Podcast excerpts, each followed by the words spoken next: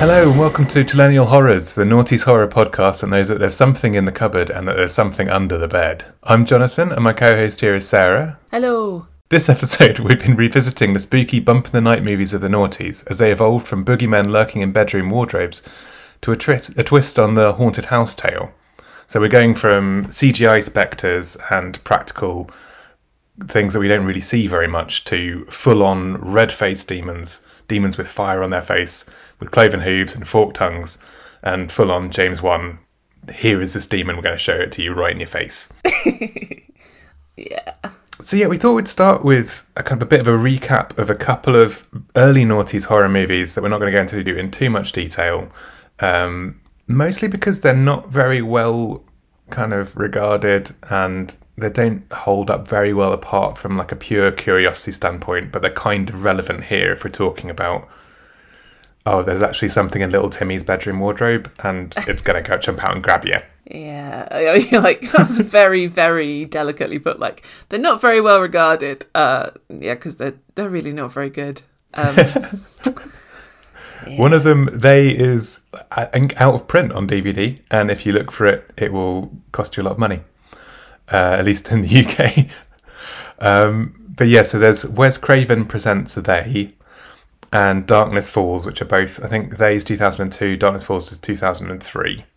And they're interesting mainly because they basically start with the exact same scene. The scene is that there's a child in bed, and Darkness Falls has a little bit more prologue to this, but not much. And the child is scared because there's something obviously supernatural in the room with him. And the parent comes in and says that there's nothing to worry about. And this also happens in Boogeyman 2005, which we're going to talk about in a bit more detail. And it turns out that there is something in the bedroom, and that's the start of the scene. The Boogeyman comes out and grabs them. It's a good scene, and it works, I think, pretty well in They, Darkness Falls, and Boogeyman. But it is the same scene. It is also the same scene. Like, isn't it every kind of short horror film on YouTube? Oh, yeah, absolutely. Yeah. And I think it is the Stephen King short story, The Boogeyman, as well, which Rob Savage's The Boogeyman is based on. Oh, God, I didn't know that. Okay. But yeah, the idea that there is, in fact, something that you should be afraid of in your childhood bedroom. And in They, it turns out that it's these kind of... In They and Darkness Falls, I think they're interesting because they're the same idea, but with slightly different plots. In They, they're sort of CGI screechy things that aren't really explained very much. And in Darkness Falls, it is a full-on... It's a woman who was burned as a witch and has come back to claim the kids, and she's the Tooth Fairy. I was going to say, is that the Tooth Fairy one? I've never seen Darkness Falls, even though I kept wanting to, because isn't Emma Caulfield Anya from Buffy, isn't it? Right? She is, yeah. Emma Caulfield from Buffy is in it, and They has Marc Blucas from Buffy. That's very true, yeah, God. I think you can basically look at them as They is the Canadian shot one, and Darkness Falls is the one that's in Australia. So They has a lot of Canadian actors, and Darkness Falls has a lot of Australian actors. How can I find out? I couldn't find it anywhere. It wasn't streaming. I'll have to like root down the back of a CEX or something to find Darkness Falls. Yeah, I rewatched They, and it's not good. No, it's really not. It sort of started off, and I saw Marc Blucas and what's her name? The girl from Dead Silence. Laura Reagan. Yeah, so there's Marc Blucas, there's Laura Reagan, there's Jonathan Cherry from House of the Dead. We love you, Jonathan Cherry. Very, Final very Destination briefly. 2's Jonathan Cherry. Yeah, Final Destination 2's Jonathan Cherry. I mean, he might as well not be in it. He is so briefly in it. He's like flatmate number 2 or 3, isn't he? Literally, like, it's like Marc Blucas has 2 roommates and he's one of them. Like, he might as well not, it could just be the other guy and that would be no different. Yeah.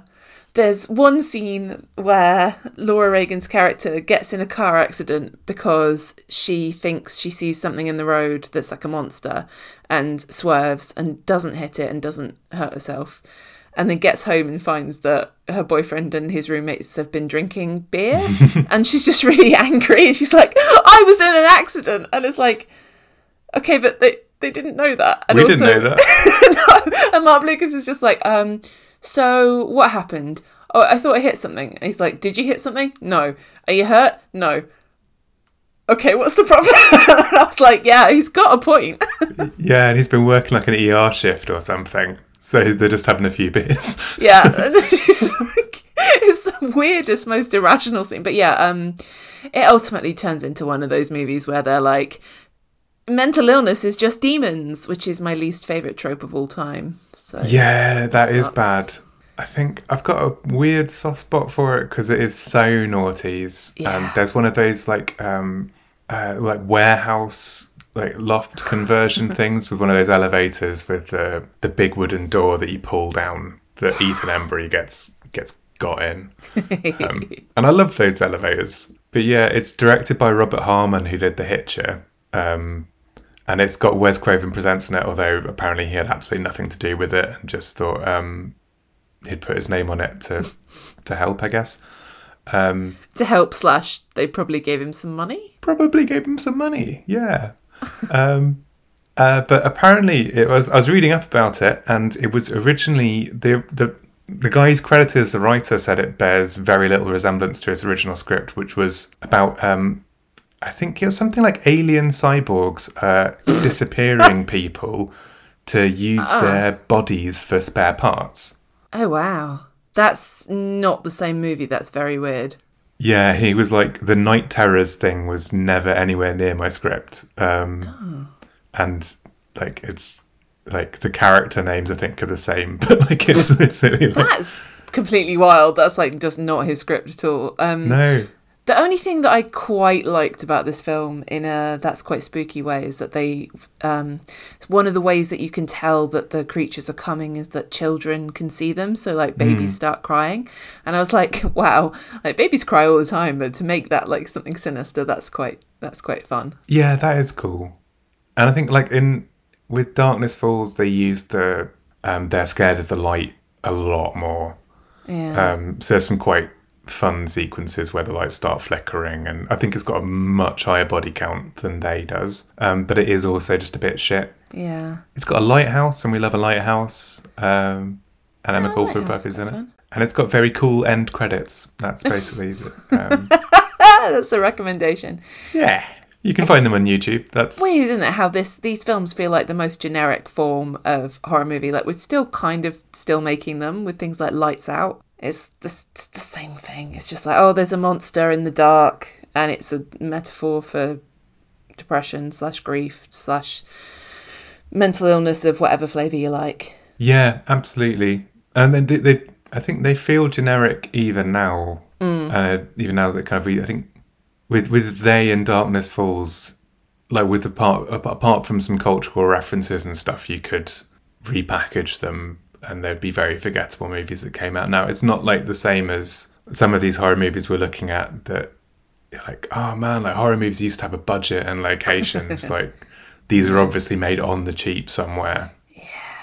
And the ideas are pretty similar to a lot of the kind of generic stuff that we're still seeing now. We really still are seeing this, especially on YouTube. Yeah. People have things that can't come in the light.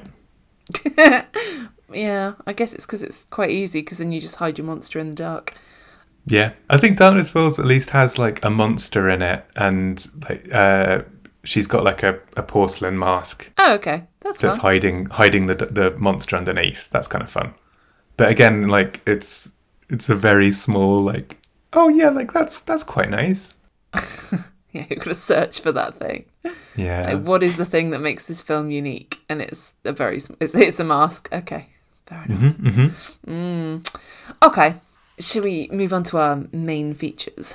Yeah. So we've got three films we're going to be talking about, and the first one is Boogeyman, which was released in 2005. It's a Ghost House production, so it's Sam Raimi's production company, and it's written by Eric Kripke as well as Juliet Snowden and Stars White. And Eric Kripke, if you are a Supernatural fan, you'll know is the guy who created that show.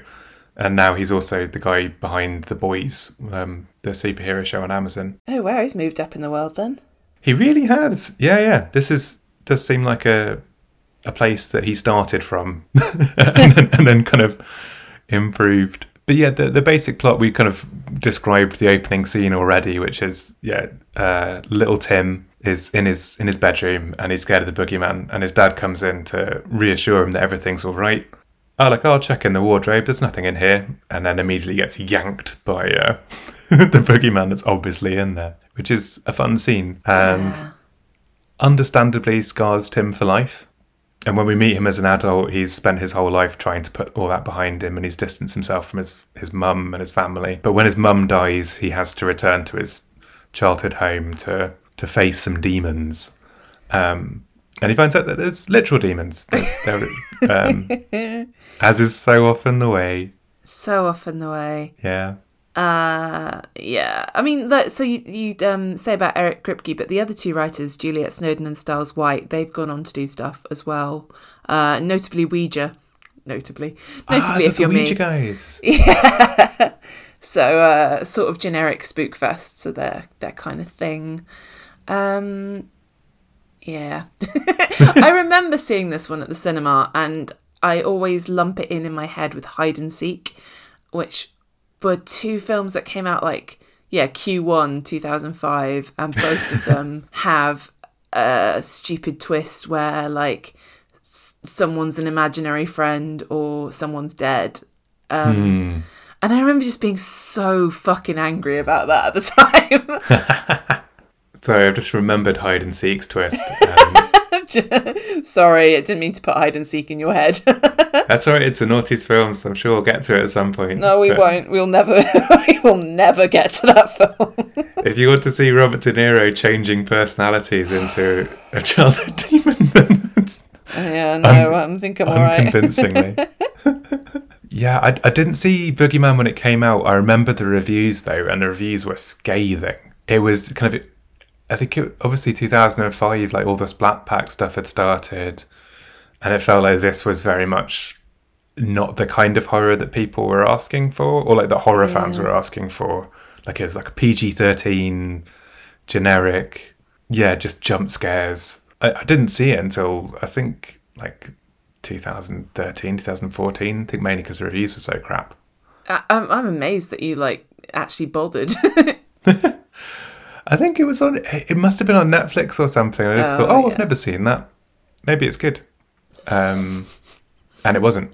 And rewatching it again for this, I think I had the same sort of optimism of, maybe it'll be better than I remember. And it's not... It's just kind of nothing, isn't it, really? Yeah, it really... It just sort of evaporates before your eyes. I want to find something good about it, but I don't know what. I guess. I liked the camera work. I like the camera work. It's very kinetic. It does a lot of swooping around like a drunken bat, and I love that. Yeah, there's a lot of good. We know that we're basically only in this house, so we better do something interesting. But yeah, at the same time, it is just incredibly generic, and it does really feel like there were three writers who chopped it up and moved stuff around. So we don't really know... We're not really given any reason to care about Tim apart from the fact that his dad got murdered in a cupboard by a boogeyman as a kid. It does do that thing of, trauma is the real monster. So... Yeah.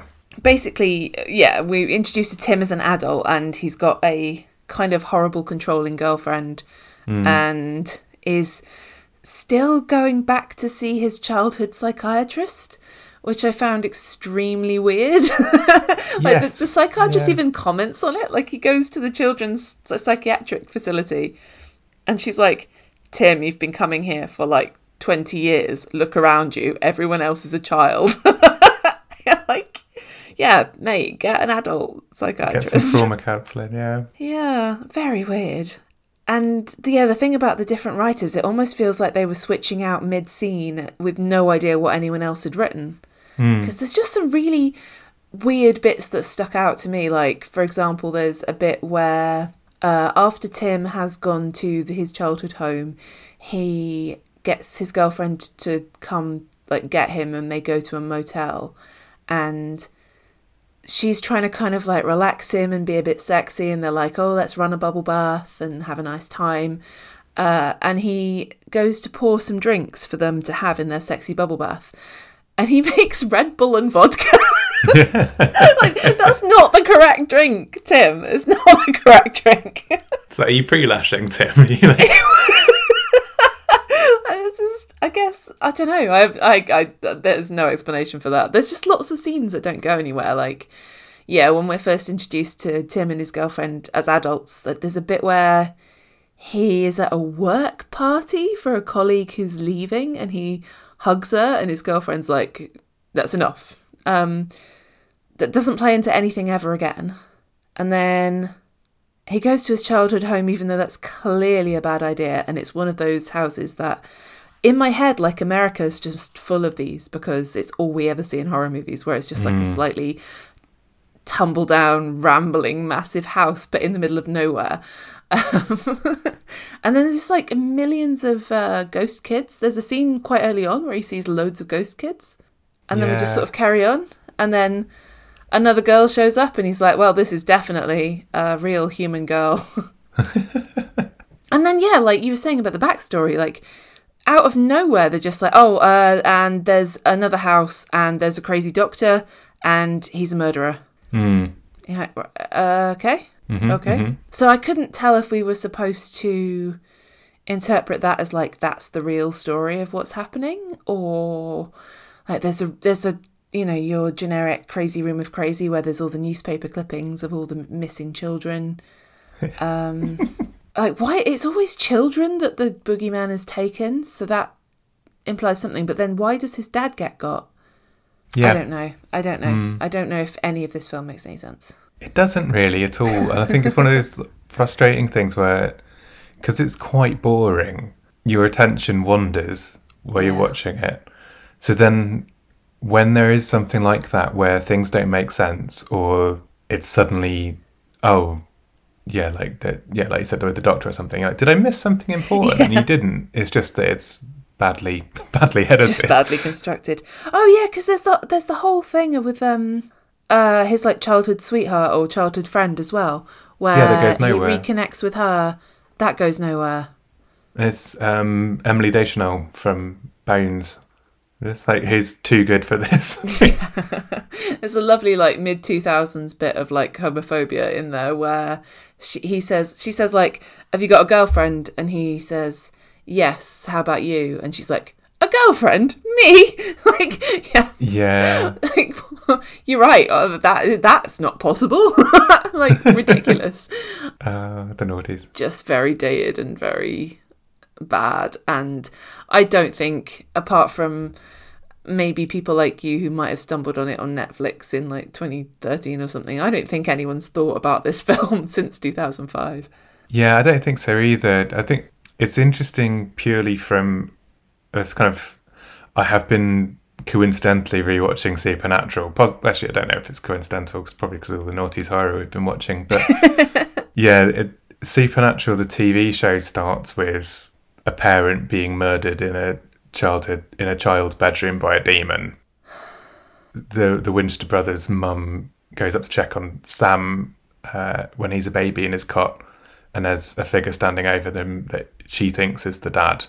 But then she goes downstairs and the dad's full asleep downstairs, and it's a demon, and she gets gruesomely murdered by it. Ooh. So it's obviously like he's kind of got some ideas that would work better later that are in this film, and it even looks like an episode of Supernatural, because it's got that kind of cheap we found this cheap house, let's shoot here kind of thing going on. I think it was made in New Zealand rather than Vancouver. Oh, really? But, wow. I think it's partly why I think Lucy Lawless is in it very briefly. That makes sense. Yeah, what was in the cultural sort of soup that meant that we were constantly doing stories about children repressing memories? Like, there wasn't like another Satanic Panic or anything around this time, was there?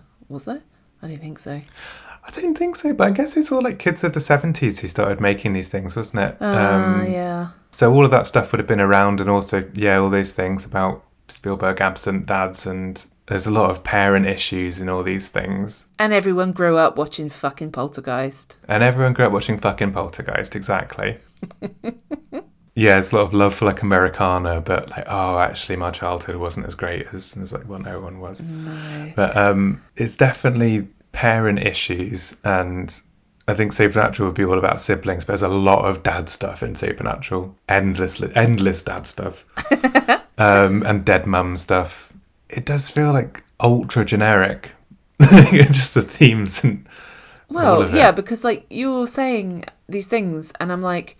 Well, that also applies to Dead Silence, even though in many ways they couldn't be more different. But, like, dad parents and daddy issues and everything that definitely comes back in here. Absolutely. It just got us on, like, a side note. There is a episode of Supernatural in season 2 called Hollywood Babylon that is set on a haunted film set where one of the actors in it, Dean, goes up to her and says, "Oh, I loved you in Boogeyman," and she goes, "Oh, yeah, thanks. That was a terrible script." Wow! But the plot of it is that it turns out that it's the original writer of a film has conjured ghosts because he's upset at how much they've made his baby script, like, turned into a generic stupid ghost story. Oh my god, I love that. I mean, I feel like 2023 is not the time to start watching Supernatural for the first time. But I don't know. There's 13 seasons of it. And you only really need to watch the first few seasons because it gets pretty shit pretty quickly. But I've got a massive soft spot for the early series. Mm. If you like daddy issues and if you like brothers constantly sacrificing themselves for each other because they love each other so much, but they can't say it to each other because it's the noughties. Oh, God. Oh, God. Oh, man. It's the noughties and even brothers can't say they love each other. Fuck. That's right. They'll do a lot of crying at each other while, like, doing, like, stoic faces, but they won't say it. Oh, my God. I think this podcast is really helping with any temptation to feel nostalgic for this period of time. Fucking absolutely sucked. Yeah, let's do Dead Silence. Yeah. Dead Silence is a film that I always associate with you anyway, so. Lovely Dead Silence. Dead Silence, made in 2007, directed by James Wan and written by Leigh Whannell, the duo who did Saw and would go on to do Insidious, which we'll get to in just a moment. But yeah, so the plot of Dead Silence is weirdly difficult to in a nutshell. Because it's deranged. Because it is deranged, exactly. So it starts with Jamie and Lisa are a lovely young couple played by Ryan Kwanten from True Blood and Laura Reagan from Wes Craven Presents They. And they've just moved into a new apartment when a box arrives at the front door. There's no one there, but inside the box is a terrifying ventriloquist dummy. And she says something really, like, awkward and clunky, like, "Hey, this reminds me of that poem from when we were kids." Exactly, yeah. Oh, I don't know why, like, but... That's how people talk. Yeah. Remember that urban legend from when we were kids that terrified us about ventriloquist dummies? Exactly. So, yeah, it's Beware the Stare of Mary Shaw. She had no children, only dolls. And if you see her, something, never scream. You must never scream. Yeah, yeah. There's more. I'm sure there are more words than that. There are. She doesn't remember them all at the start, though. Okay, so that's fine. We're off the hook. We are. Yeah. So Jamie goes out to get takeaway, while Lisa stays in the apartment with the doll, tries to pose him to be like, "Oh, let's scare Jamie," and in the process is gruesomely attacked and has her tongue ripped out. When Jamie arrives home, Lisa is... I think she's talking and tells him to come to the bedroom, and that's where he finds her. Yeah. Understandably, the police reckon that he did it, but he's, for some reason, allowed to return home to bury Lisa at home, even though he hates the place. I don't think he's meant to. I think he gets told off. Oh, that's right. He does get a scolding. Yeah. Doesn't get arrested, but he does get a scolding. But yes, while he's at home and he goes to visit his dad with his dad's new creepy stepmom. And Dad's new wife, sorry. Jamie's new creepy stepmom. and digs into the legend of Mary Shaw to find out what's going on with this creepy ventriloquist dummy. Yeah. Which is sinister. It's it's so good and so bad at the same time. I've really come round on this film because I used to really hate it, and then you've like bullied me into watching it about another 7 times. I've just given in. Oh, it's just so fun. It gets better every time I watch it. It does get better, but mostly for the twist. But we'll get to that. You know, I think right from the start, it's really clear that we're just not in a version of reality at all. Because, yeah, it makes no sense. Like the way that Lisa's body is posed when she's been murdered, and the proper kind of horrible horror movie makeup that they put on her, and the way she's all twisted and stuff. And you're like, that's not just a guy that's just like stabbed his wife or whatever. Like there's clearly something really fucked up going on. Absolutely, yeah. And like Donnie Wahlberg plays the cop, Detective Lipton, who's this kind of complete caricature of scuzzy sort of almost comedy relief cop, but like wisecracking. And he's got an electric razor that he carries around with him all the time. Yeah, he's constantly shaving. Which is obviously just like one of those bits of business that either he was given or decided to go with, but like incorporated it into every scene. He is in a different movie to everyone else. Oh, completely. He is doing like a kind of noir pastiche, and like everything that he does in the entire movie, right down to like when he dies, there's a punchline. It's all comedy and no seriousness whatsoever. Yeah.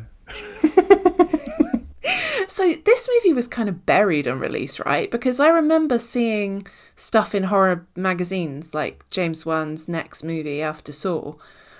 Oh, wait, was Death Sentence in that? I'm not sure. But like, you know, he's doing this different thing. And then like it was impossible to get hold of. It had no theatrical release in the UK. I think we just had to import a DVD in the end. I'm pretty sure that our DVD is like region 1. Yeah, I think it got like a big push in the States and flopped. The reviews were bad. As they would be. It makes no fucking sense. Yeah, it really doesn't, and it is so different to Saw. It's like Saw is like incredibly tightly plotted. It's like clockwork, the whole thing, and so many different things are running at the same time. It's such a well-oiled machine. And Dead Silence is not that. Dead Silence is a complete mess in a lot of ways. I think even Leigh Whannell said that. I think he's talked about, I should have looked this up, but I've definitely read interviews with him talking about how they basically just had to like rush this out, and they just had this idea of doing a creepy gothic like Amicus type thing and just had no time. So he was just banging out ideas and they did not hold together at all. I think, yeah, and I think someone else rewrote bits of it as well. So I think he's I think he disowned bits of the script and said like different people came in to do different bits. Which bits? I want to know which bits. I want to know which bits he's proud to claim. Which part of this film are you taking credit for? The rhyme. It's got to be the rhyme. It's got to be the there's a really long version. I have no idea where it came from, but yeah, like I googled it and there's a really long version. Full poem with extras. Beware the stare of Mary Shaw. She had no children, only dolls. Like that's the bit that everyone remembers because it doesn't rhyme or scan or anything. And if you see her in your dreams, you must never ever scream, for she is taking revenge upon all who had silenced her and made her fall, sending out 101 dolls to rip out their tongues, so none of them will utter a single word again. I wouldn't take credit for this. This is like it's barely even doggerel. It's like just. Oh God, I don't think the rest of that's in the film, is it? It keeps going. Like that's like the first third of it. Oh my God. Beady little eyes turning everywhere you go. Leave them in the dark and you never know. Forever they will place you down in eternal sleep. With a picture of horror, your own blood will seep. And gone forever she will take all your loved ones and family. This must be a fan thing. This cannot all be in the film. Someone must have fucking made this up. I think it's only the first 4 lines that are in the film, right? And that's all you need. Because the whole thing is like, yeah, beware this ghost who's going to get you and she wants to rip your tongue out, so keep your fucking mouth shut. That's right. That's right. Yeah, yeah, so Mary Shaw is the sort of the boogeyman kind of witch ghoul figure that's hanging over this small town, and she's had no children, only dolls. So she puts on this ventriloquist dummy show at this incredibly beautiful theatre that this town with approximately 30 people somehow have. It gets packed out, and it's also at this theatre that's completely inaccessible. You can only get to it by boat. Oh, you can only get to it by boat in the present day. I think there are, I think you can see the remnants of a bridge, but even so, it's not the most ideal venue. But it's like an opera house inside. It's gorgeous, but it doesn't make any sense. No. But this is the town of Raven's Fair, where everything is black and white, and it's so striking on a rewatch how stylized this film is. The color is just drained out of it. There's a long sequence where the only thing that's in color is Ryan Quanten's red car. And it's is this telling me anything? No. No, it's not. It's just that's his car, so I can see where it is. She's drained the lifeblood from this town. So she's putting on these weird-ass ventriloquism shows, and a child heckles her at one of them, and she, that's it. And that's basically, and then he goes missing, and so the townspeople think that she killed him. Do we know if she did or not? She did, yeah. Okay, she did kill. Wow. Oh yeah, of course, because they find the decayed corpse, don't they? Yeah, she turned him into a doll. Yeah. So what happens if you heckle someone? Just be careful, because they might kill you and turn you into a ventriloquist. Do you think that part of this film was inspired by Leigh Whannell being really angry about film critics? I mean, why not? Yeah, that sounds right. But got angry at Lemmy. So she has 101 dolls for some reason, even though she only performs with one, Billy, and the townspeople cut her tongue out, right? And so that there's this actually surprisingly sort of cool effect that when the ghost of Mary Shaw is approaching, all the background audio drops out. So you just get this dead silence. And then the film slightly ruins it by then whacking a bit of incidental music over it. And I'm it was way creepier to just be silent. 'Cause, if you're going to do that, if you're going to have the audio in a scene be relevant, you kind of can't just stick some creepy music on it, because that ruins everything. But that's everything in this film. It's half thought out. Yeah, so she's coming for tongue specifically. Yes. But she's still going to turn you into a doll. Yes, because isn't there a thing about there have been a bunch of murders? Oh, when what's his name? Oh, Jamie. When Jamie goes to see the town mortician, he shows him a bunch of photographs he's taken of crime scenes where people have been posed like dolls. And Jamie's why did you take these photos? And I'm very good question, very good question. It's my job. It's not weird. It's really not. And the essential thing is that she's coming for the bloodline of everyone of all the townsfolk who murdered her. Well, specifically, she's coming for the bloodline of the child who heckled her, who she murdered. Yeah. It's a bit of a Freddy Krueger situation, but worse, where it's you've got a murderer and then you've killed them and then they've turned into a monster, and the rules are weird and we don't know why they're so weird, but that's just what the rules are. Yeah, the rules are hazy at best.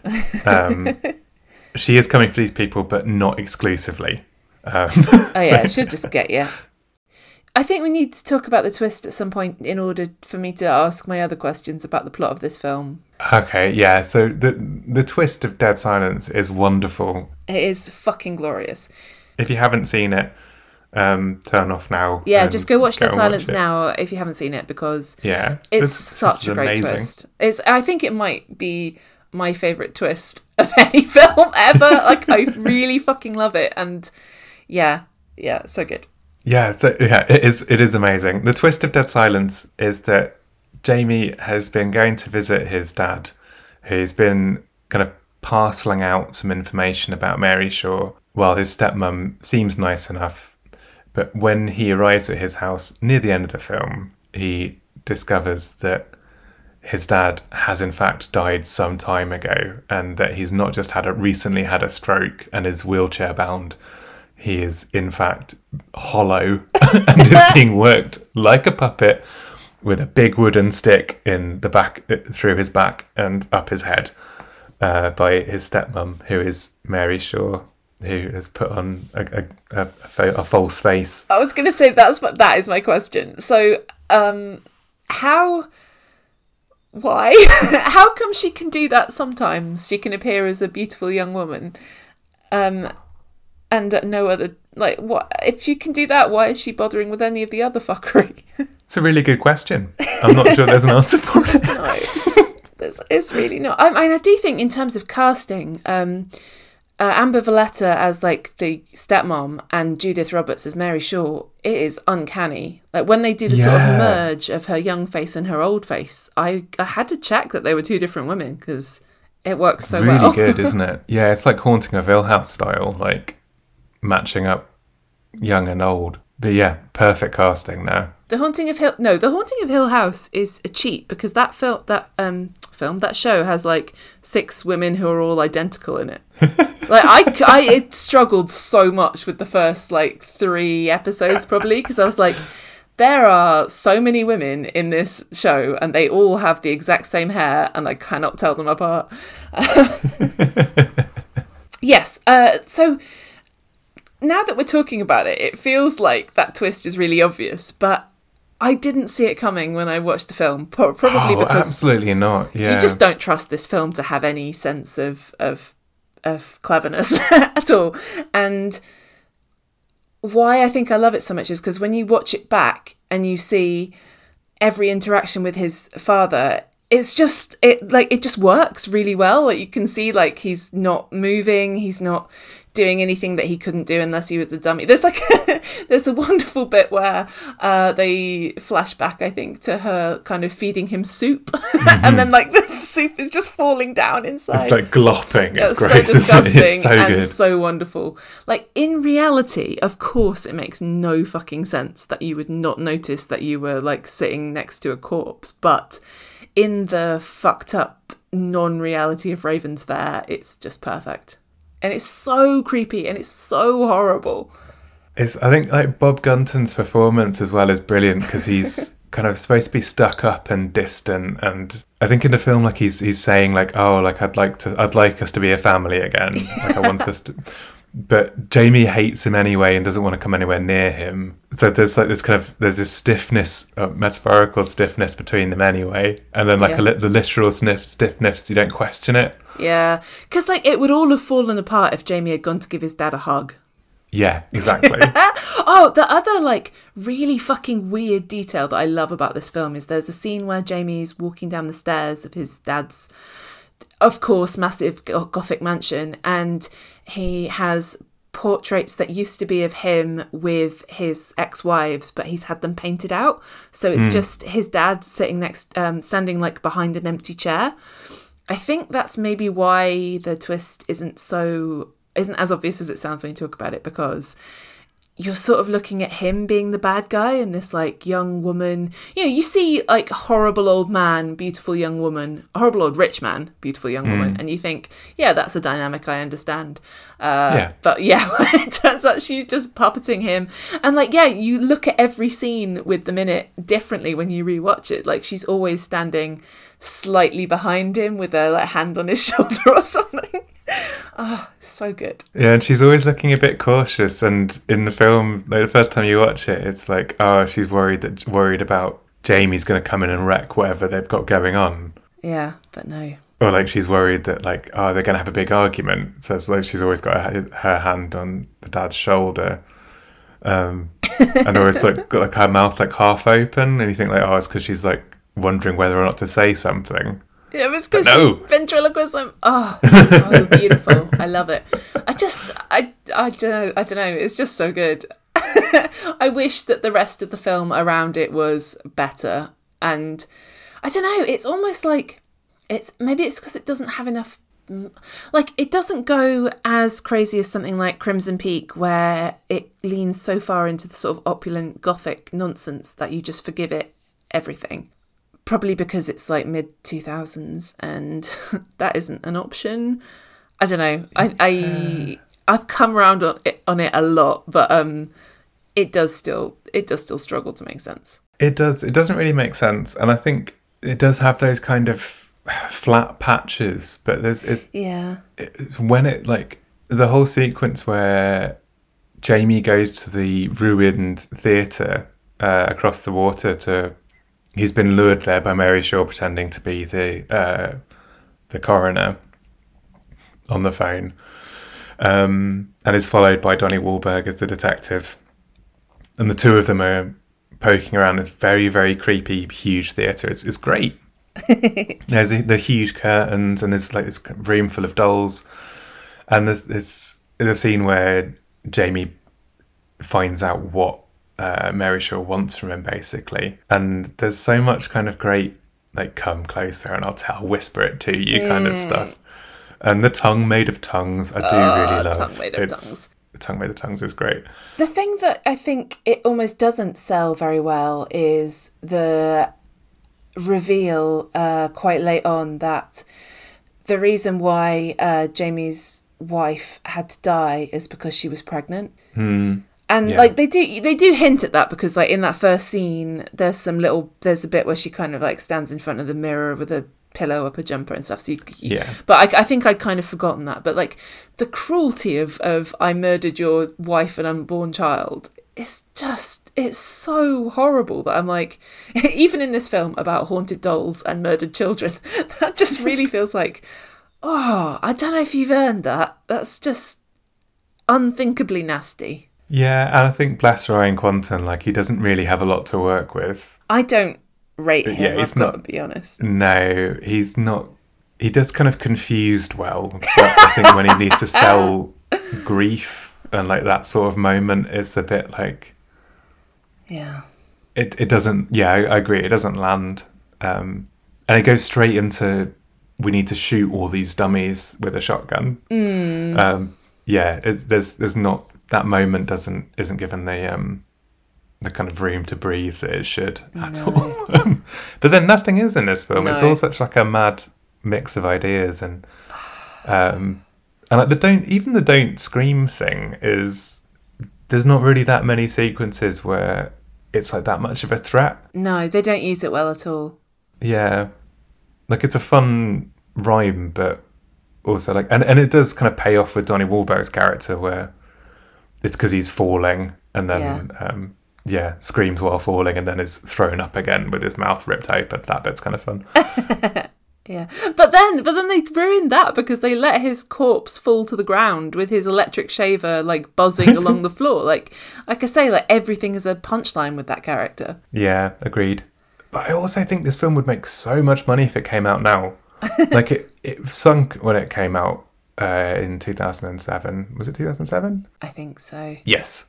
But now I think, looking at it, it's like, it's building to a huge twist that is kind of not sold at all in the trailers. Yeah. But also, like, all these kind of creepy puppets and creepy dolls, old women sort of with a creepy doll going after young children. There's so many things that I feel like if you put them in a trailer now, people would go. I think it would crush at the box office now. Do you know what I think? I think somebody should fix the script and do a remake and do it properly. I think hand this hot mess to, like, Guillermo del Toro and do it proper. That would be so fucking good. Oh, that'd be fun. and like, chuck out the entire cast, but Amber Valletta and Judith Roberts can stay. Yeah. I was convinced that Judith Roberts showed up in Insidious, but she doesn't, does she? Someone else. No, but there are characters in Insidious that are definitely Mary Shaw inspired, aren't there? Yes, yeah. I guess that. Have you got anything else you want to say about? Wonderful Dead Silence. Wonderful Dead Silence. Mm. Yes. Yeah, I guess that brings us to Insidious in 2010, which also James Wan and Leigh Whannell. And this one comes out after the failure of Dead Silence, and after they've made couple of non-horror things as well, I think, like Death Sentence. And I think the shine had kind of come off them a bit. By 2010, the Saw franchise is basically dead. Yeah. Paranormal Activity had come out. Yeah. So yeah, the Saw guys decide to make like a low budget ghost story, kind of. Yeah, so the plot of this one is it's all about the Lambert family, played by Rose Byrne and Patrick Wilson, the parents, Renee and Josh, and they've got 3 young children, and they decide they're just moving into this. Imagine any home, any new home from an American horror movie that they probably can't afford, but they're going to go into it, and it's worth it, and that. Obviously, because it's a horror movie, things immediately go south for them. The oldest son, Dalton, who's played by Ty Simpkins, is investigating something in the attic and falls off a ladder. They think he's fine, but the next morning he's fallen into a coma that is one of those horror movie comas that can't be explained by medical science. And it immediately becomes apparent that something spooky is going on as Renee starts to hear and see spooky presences. There's ghosts, there's weird noises, there's voices. It seems like something is coming for their son. But is it really the house that's haunted? Insidious. Insidious. I think having watched this back to back with Dead Silence, the 2 films have a lot of the same problems. But let's not start off on a negative note. I went to a press screening of this and I came out of it with tears streaming down my face from every kind of jump scare would like slightly jolt a bit of a tear. Like, and then there were so many of them. Like I looked this up on a website called wheresthejump.com that tells you where the jump scares are in a horror film in case you hate fun. And it has 24 jump scares in 103 minutes. That's quite a lot of jump scares. That's quite a lot, yeah. I do. Oh, man. Yeah, I remember the jump scares. I saw it. I was working at Cineworld Birmingham when this came out. James Wan and Leigh Whannell came to do an intro for it. And I couldn't go because I was working in the bar, but I did get to say hi to them because they sat in the bar while the film was on, which was lovely. Yeah. James Wan was very nice. Shade. And then so I saw it like in the middle of the day the next day when I was off, and the jump scares are nuts in the cinema. Good lord, this was loud. I'm a jumpy person anyway, like I jump at a car door slamming, but oh man, this was a big one for the jump scares. That was my biggest kind of disappointment on a rewatch, and it might be because I'm watching it at home and not in a cinema, but I missed that visceral jumpiness. I think also I've seen it a bunch of times, so I kind of know when they're coming. I really missed that adrenaline rush. That's something that I think I'm always chasing in horror films, and it's been a while, and it's a shame that this one doesn't work anymore, but... It's interesting because I think we've been doing quite a lot of these where I say that my partner and I watch it as a comfort movie, but we do watch Insidious a lot for that reason. We love it. And it's interesting, having watched it so many times, the jump scares don't land as well as they did, but some of the like pure creepiness is still really nicely done, actually, for me anyway. Oh, yeah. I'm not saying like it doesn't... I'm saying it doesn't work for me. Like, not that the jump scares don't work. They don't work for me anymore because I've seen it enough times. Yeah. I think I just meant that like there's some of the stuff that I didn't really remember being scary at the cinema. There's like little bits that I think... I think I found the little boy a bit silly at the cinema, and now I really love him. So malevolent. But yeah, I have been singing Tiptoe Through the Tulips around the flat ever since I watched this.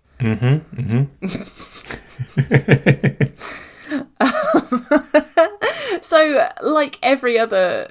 Well, no, not Dead Silence, I guess. I was going to say every other film on this episode of the podcast, this is a Poltergeist ripoff.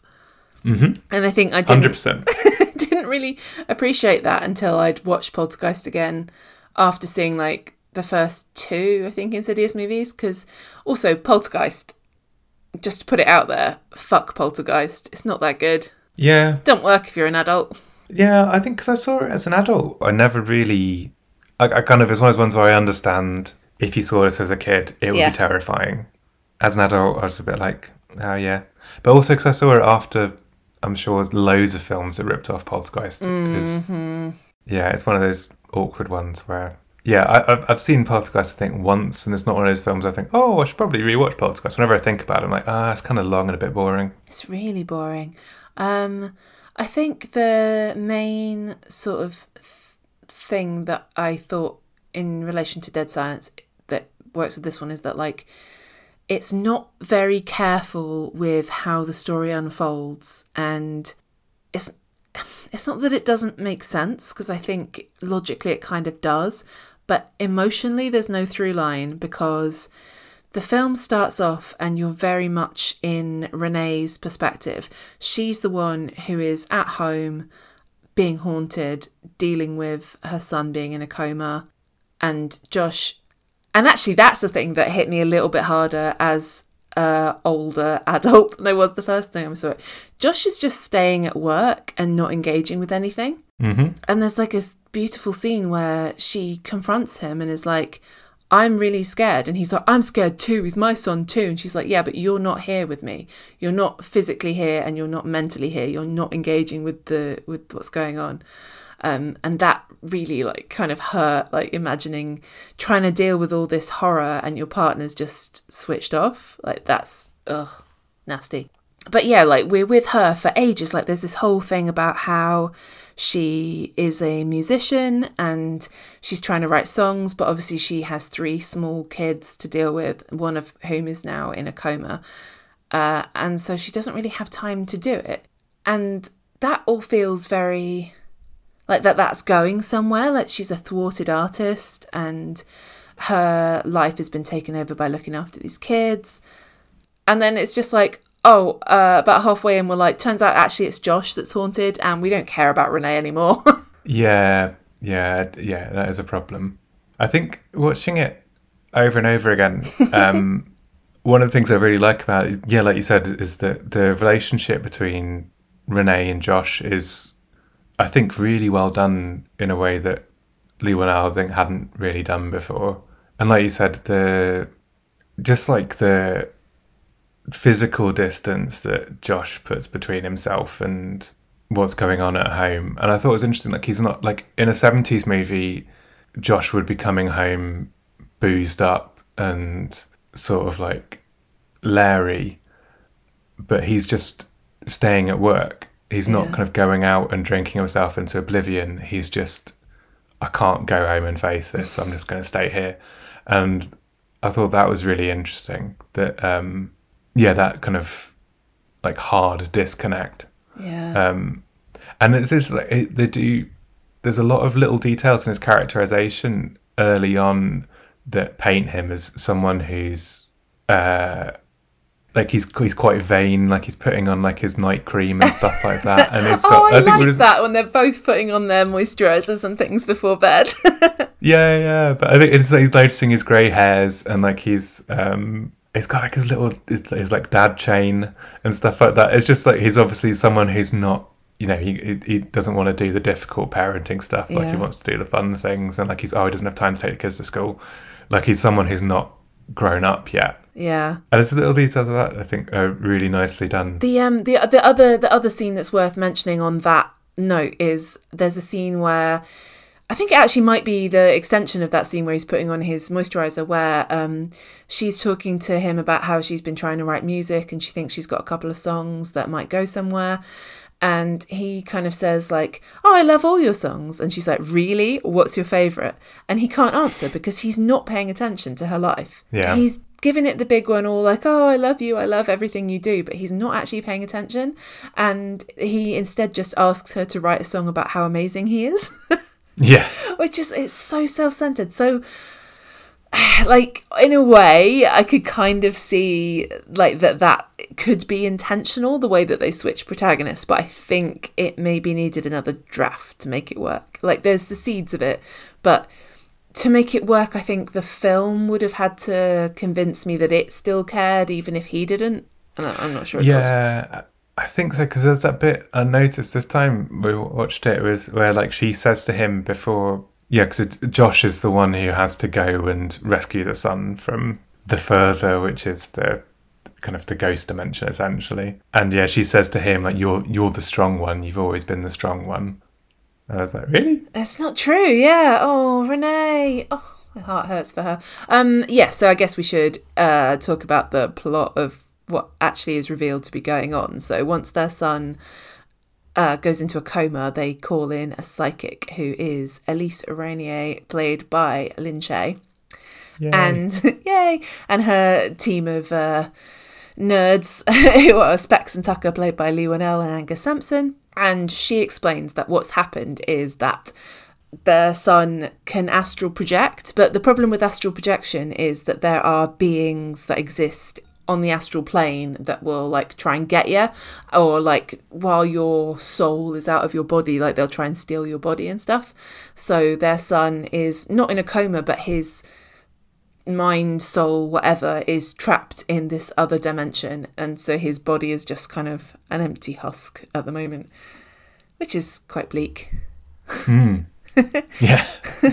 But it's nice because I think this whole era of haunted house movies that turn out to be not haunted house movies are quite fun. When, like, as soon as they kind of clock, oh, we think there's something supernatural going on here, they move house, and Josh is even like, "Of course, I believe you. I moved house for you."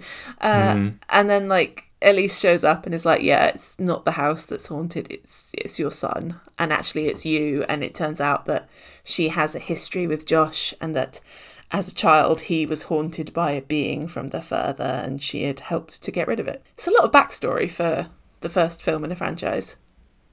It is, yeah, and I do really, I think it's a good twist that it turns out that, yeah, the reason why, yeah, Josh doesn't want to look behind him is there's a ghost there. Yeah.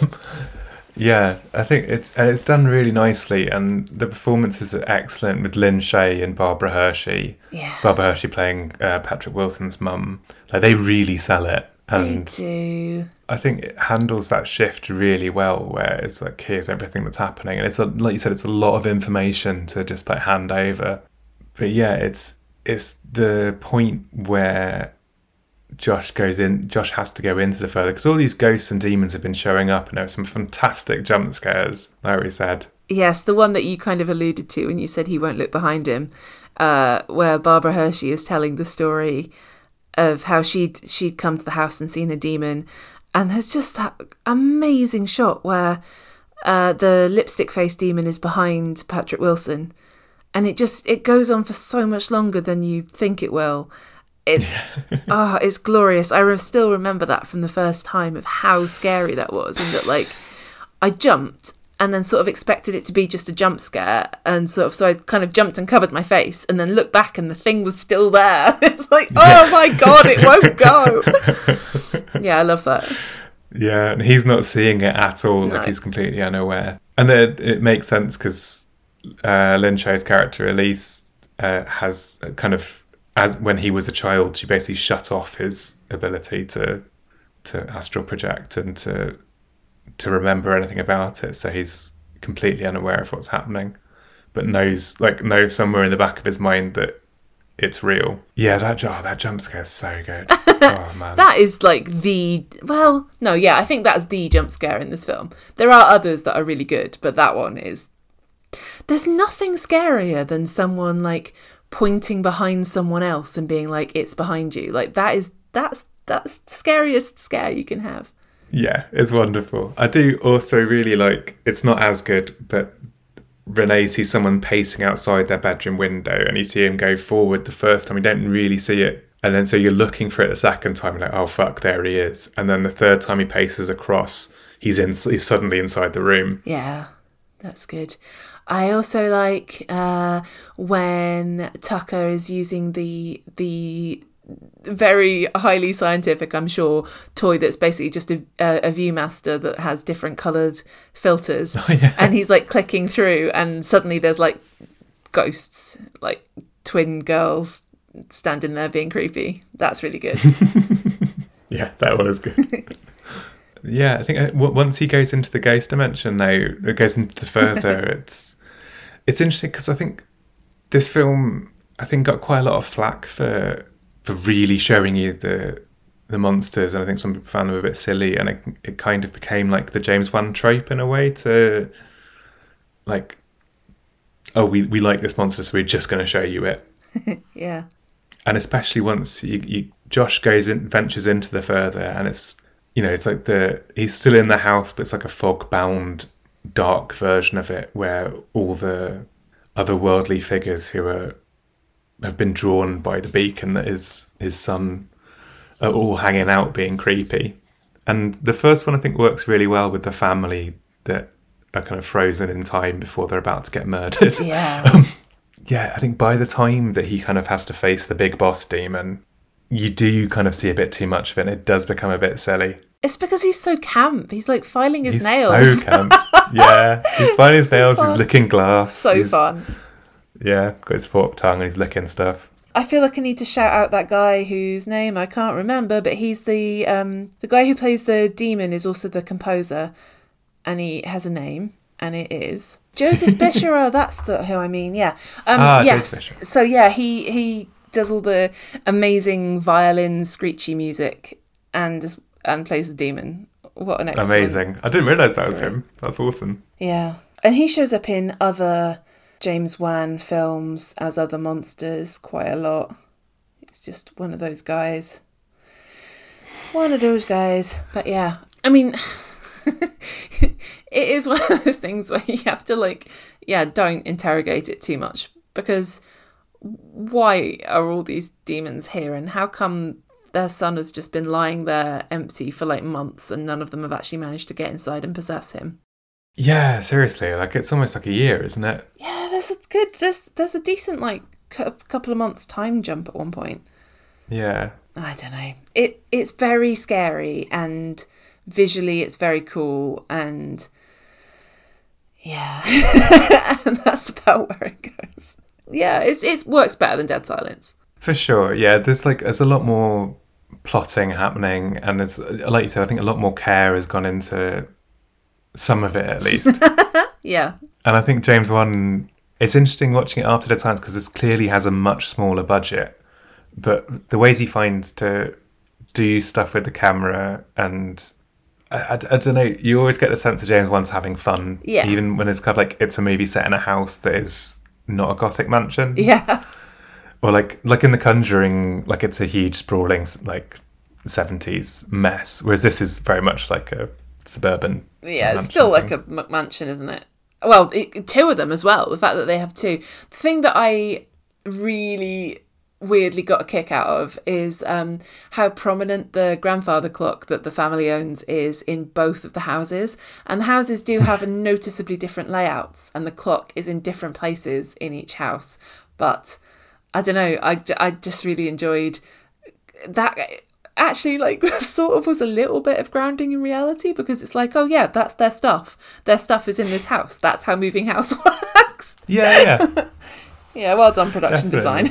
I think it's... I was thinking about James Wan doing more with a little, and I was just thinking about that opening scene where it's in a dark bedroom, and it pans through, and then you see a figure in the closet, and it turns out it's the old lady demon who's been haunting Patrick Wilson for all these years. But just as you see her and make her out and think, oh, that's creepy, then the title flashes on the screen with a really loud screech. Yeah. And that's the first jump scare in the movie. It's the title. I love that. Sets you up for, oh yeah, you're gonna be jumping a lot for the next 100 minutes. I really like that. I'm sort of tempted to go and rewatch the rest of the franchise now, even though I know it's dramatically diminishing returns. Yeah, 3's really good. I like 3 a lot. I liked 3 when I saw it. I worry that maybe I wouldn't now. I think it holds up pretty well, actually, 3. We've watched it a couple of times. Two, we've tried to rewatch a bunch of times and just like turned it off. Like every time. Two, I really, really hated the first time I saw it, and then I've watched it again since and been like, I sort of dig the Ghost Train vibes of it, and Patrick Wilson's having a fun time. But the whole problem with this entire franchise is how they end this first movie, which is that they kill off Elise, which they clearly should not have done. Yes, it's a great twist. I think in the moment where Patrick Wilson is revealed to have come back from the Further, possessed by the demon that has haunted him his whole life, gets him. And it's because he, instead of getting his son to safety, he tries to stand up and say, I'm not afraid of you anymore. So he should have just made sure that... Should have just run away. Yeah, little Dalton got home safe. Should have just run away. He'd have been fine. And he wouldn't have killed Elise when she took his picture. Yeah, that's a great final jump scare. It is a great final jump scare, but they should have thought, do you think we might ever want to make a sequel to this? Yeah, maybe we don't kill it. Maybe we have Josh is possessed, but we don't kill Elise. Or someone else. Yeah, I think like every other film basically has different ways of trying to solve the how do we get Elise back problem.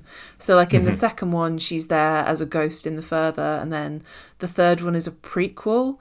And then I think a bunch of them are prequels because I don't remember fourth if there's another one. Fourth one's a prequel. Which is the one with the last key. The sequel to the prequel. That's the fourth one. Is it? Yeah. And I haven't seen The Red Door. I haven't seen The Red Door yet either. The Last Key is really shit. It was so fucking bad that, I think it put me off.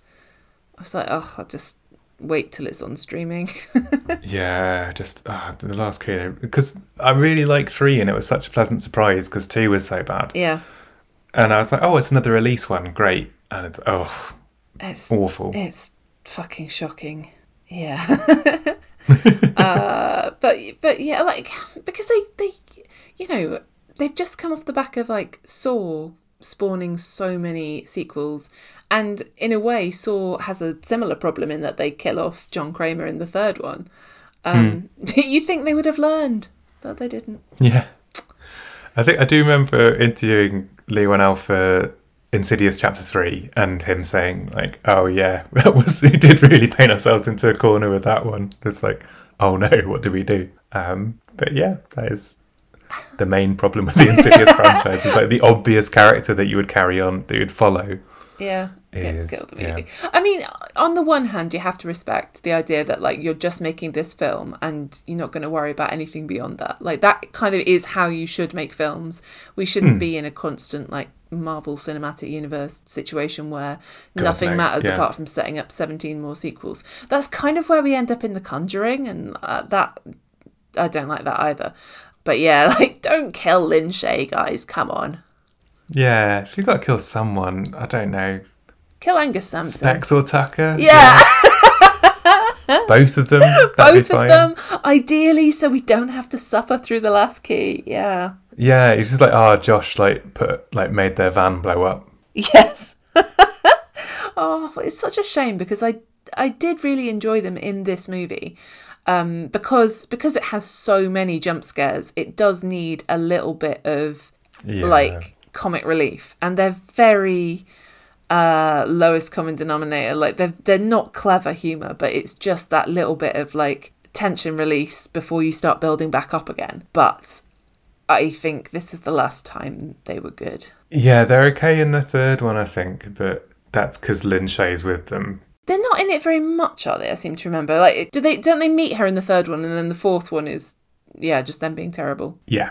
Yeah, that's right. Yeah, because all their little gadgets and all the weird, like, little gas mask thing, and the thing where Lin Shaye will have a vision and be rattling off what she can see while Leigh Whannell's character Specs is like drawing it. Like, that's quite fun. Yeah, I really like that. I think because you get to do, like, Lin Shaye does, like, terrified whispering while staring at the ceiling. Yes. That's just really creepy because you could make out the odd word that she's saying. Yeah, and it's that same scare of, like, you can't see it, but she can see it. That's what's scary. It's, I mean, he goes back to that well in The Conjuring in a really amazing way, I think. Like, that's my favourite jump scare. Or, like, is it a jump scare? It's just a scare in The Conjuring where baby Joey King is, like, saying that there's something in the darkness behind the door. That's so fucking good. It's so scary. Yeah. Yeah. It's frustrating because I think there is a very clear progression from Dead Silence to Insidious to The Conjuring. And then, like, a lot of the sequels throw all of that away. Yeah, agreed. I think Insidious is definitely a diminishing returns thing, and the same with The Conjuring. Yes. And I think generally James Wan's smart enough to know when to bail, although he made the second Insidious, but while making The Conjuring, so I kind of forgive him for that, because I was like, was your attention just on The Conjuring? Yeah, but then don't do it, you know? Yeah. But I recently watched a movie, like one of those cheapy monster movies called, I have to pronounce this correctly, Lavalantula, which is about lava tarantulas. And the first scene has James Wan and Leigh Whannell in a cameo. Really? Just a little appearance as film directors, and it just was so delightful. Which is I'm on board for this stupid film now. That's awesome. It's interesting how they seem to kick something off with Saw, and then they kick something. I think Insidious and Paranormal Activity, I think, are the twin forces behind all the sort of really average things we'd see in the next 5-6 years after this. The one I always think of is Dark Skies. Oh, fuck me, that's so bad. That's the stupidest film. Yeah, but there's all so many horror films in the next 5 years after those two movies where we have a house, something's going on, and a lot of it was not just really important. Blumhouse pounding them out, isn't it? But I do still have a lot of affection for Insidious and a lot of affection for Paranormal Activity. So. Oh yeah, absolutely. I think both of them are great. Yeah, and it's kind of reassuring to go back to them and know, oh no, I do still really like these movies. Yeah, I think I said the other week that The Ring remake is the scariest film ever made, and that may have been over enthusiastic because I think I would also put Paranormal Activity and The Blair Witch Project in that category. Oh, yeah. If we're talking about jump scares, though, I think, I don't know if I've got an episode planned for it yet, but Drag Me to Hell is, my memory of that is leaving the cinema and needing a comfort McDonald's immediately. The jump scares in that movie are just absolutely insane. Oh, maybe we'll do that next. I'm really up for something that's going to make me jump. I think the last time I had a proper fun adrenaline-y horror movie experience was The Deep House. Oh yeah, which I really enjoyed, and apparently no one else likes, but I like The Deep House. I thought it was good. I enjoyed the idea of just doing a basically haunted house movie but doing it underwater. Genius. Yeah, great idea. So fun. So much fun. Do we have any final thoughts on spooky movies? Apart from James Wan, it's time to reinvent horror again. Come on, what you got? Yeah, I guess like you said, we're still seeing essential Boogeyman kind of formula, like Lights Out and the Boogeyman. But is it all just a Poltergeist ripoff? Or is that are we just going to see these kind of movies in different houses as we go through different houses, or can we get back to the Dead Silence era of we've built this ridiculous theatre set, crazy gothic nonsense? That's what I want. I think the house thing is interesting because for sort of a shining moment it seemed like horror movies were engaging with the kind of cultural socio-economic situation, and I always think of the Poltergeist remake when I think about this, which is people are losing their homes. And I guess, I think the Amityville Horror remake might do some of this as well. But just that thing of it's just hard now. And instead of it being, it's the house that's haunted, it's you, because for many viewers, owning a house just won't be a thing. Yeah. Yeah, we need some horror movies where people are just renting. Yeah, I mean, well, we rent, and I think we were saying to my partner when we were watching it, we both agreed, if you told me it was haunted, we'd just move. Yeah. Especially now we're in Scotland, where we have the renting laws are much nicer to people renting than to landlords. Nice. But yeah. I mean, I guess property ladder, like how if you buy a house, like I don't think most people would be able to do what the Lamberts do, where they're just like, oh, we found another house, we'll move. Honestly, ridiculous. How do they have the money for that? Like, yeah, crazy. He's a teacher, she's not working. Yeah, exactly. Like, I have to assume that she has some royalties coming in from music in the past, maybe. Mm-hmm. I don't know. Or Barbara Hershey's like really rich or something. Yeah, maybe. Or we don't know what happened to Renee's parents, so maybe they died and left us some money. That's true, yeah. But yeah, I do think it would take quite a lot of hauntedness to get me to move house again. I fucking hate it. Oh, I wouldn't enjoy it. I would, yeah. Moving house sucks. Moving house sucks. In conclusion, moving house sucks. Just fucking get an exorcist or something. Yeah. Yeah. Closing thoughts. Do you want to wrap us up? Sure. So, yeah, in conclusion, what we've got written down here is, in conclusion, all movies are horror movies, but especially at Halloween. Just a little reminder, I guess. Yeah, this was our spooky season episode, where things that go bump in the night and things lurking in bedroom wardrobes and lipstick-faced demons hiding behind your partner. Yeah, if you enjoyed this episode, please drop us a line on Twitter/X to let us know. We're at ChillennialHpod. And also our personal accounts are literally just our names, so at Jonathan Hatfield and at Sarah Dobbs. You can email us at chillennialhorrors@gmail.com. And we'd also love you extra if you left us a rating or review on Apple Podcasts, Spotify, or wherever you get your podcasts. And if there are any 2000s films that you'd like us to cast an older, grumpier eye on, please let us know. I don't think we've got an next episode lined up just yet. But hopefully we'll be back in the next month or so. And otherwise, have a great Halloween, and we'll be back at some point. Bye for now. Bye.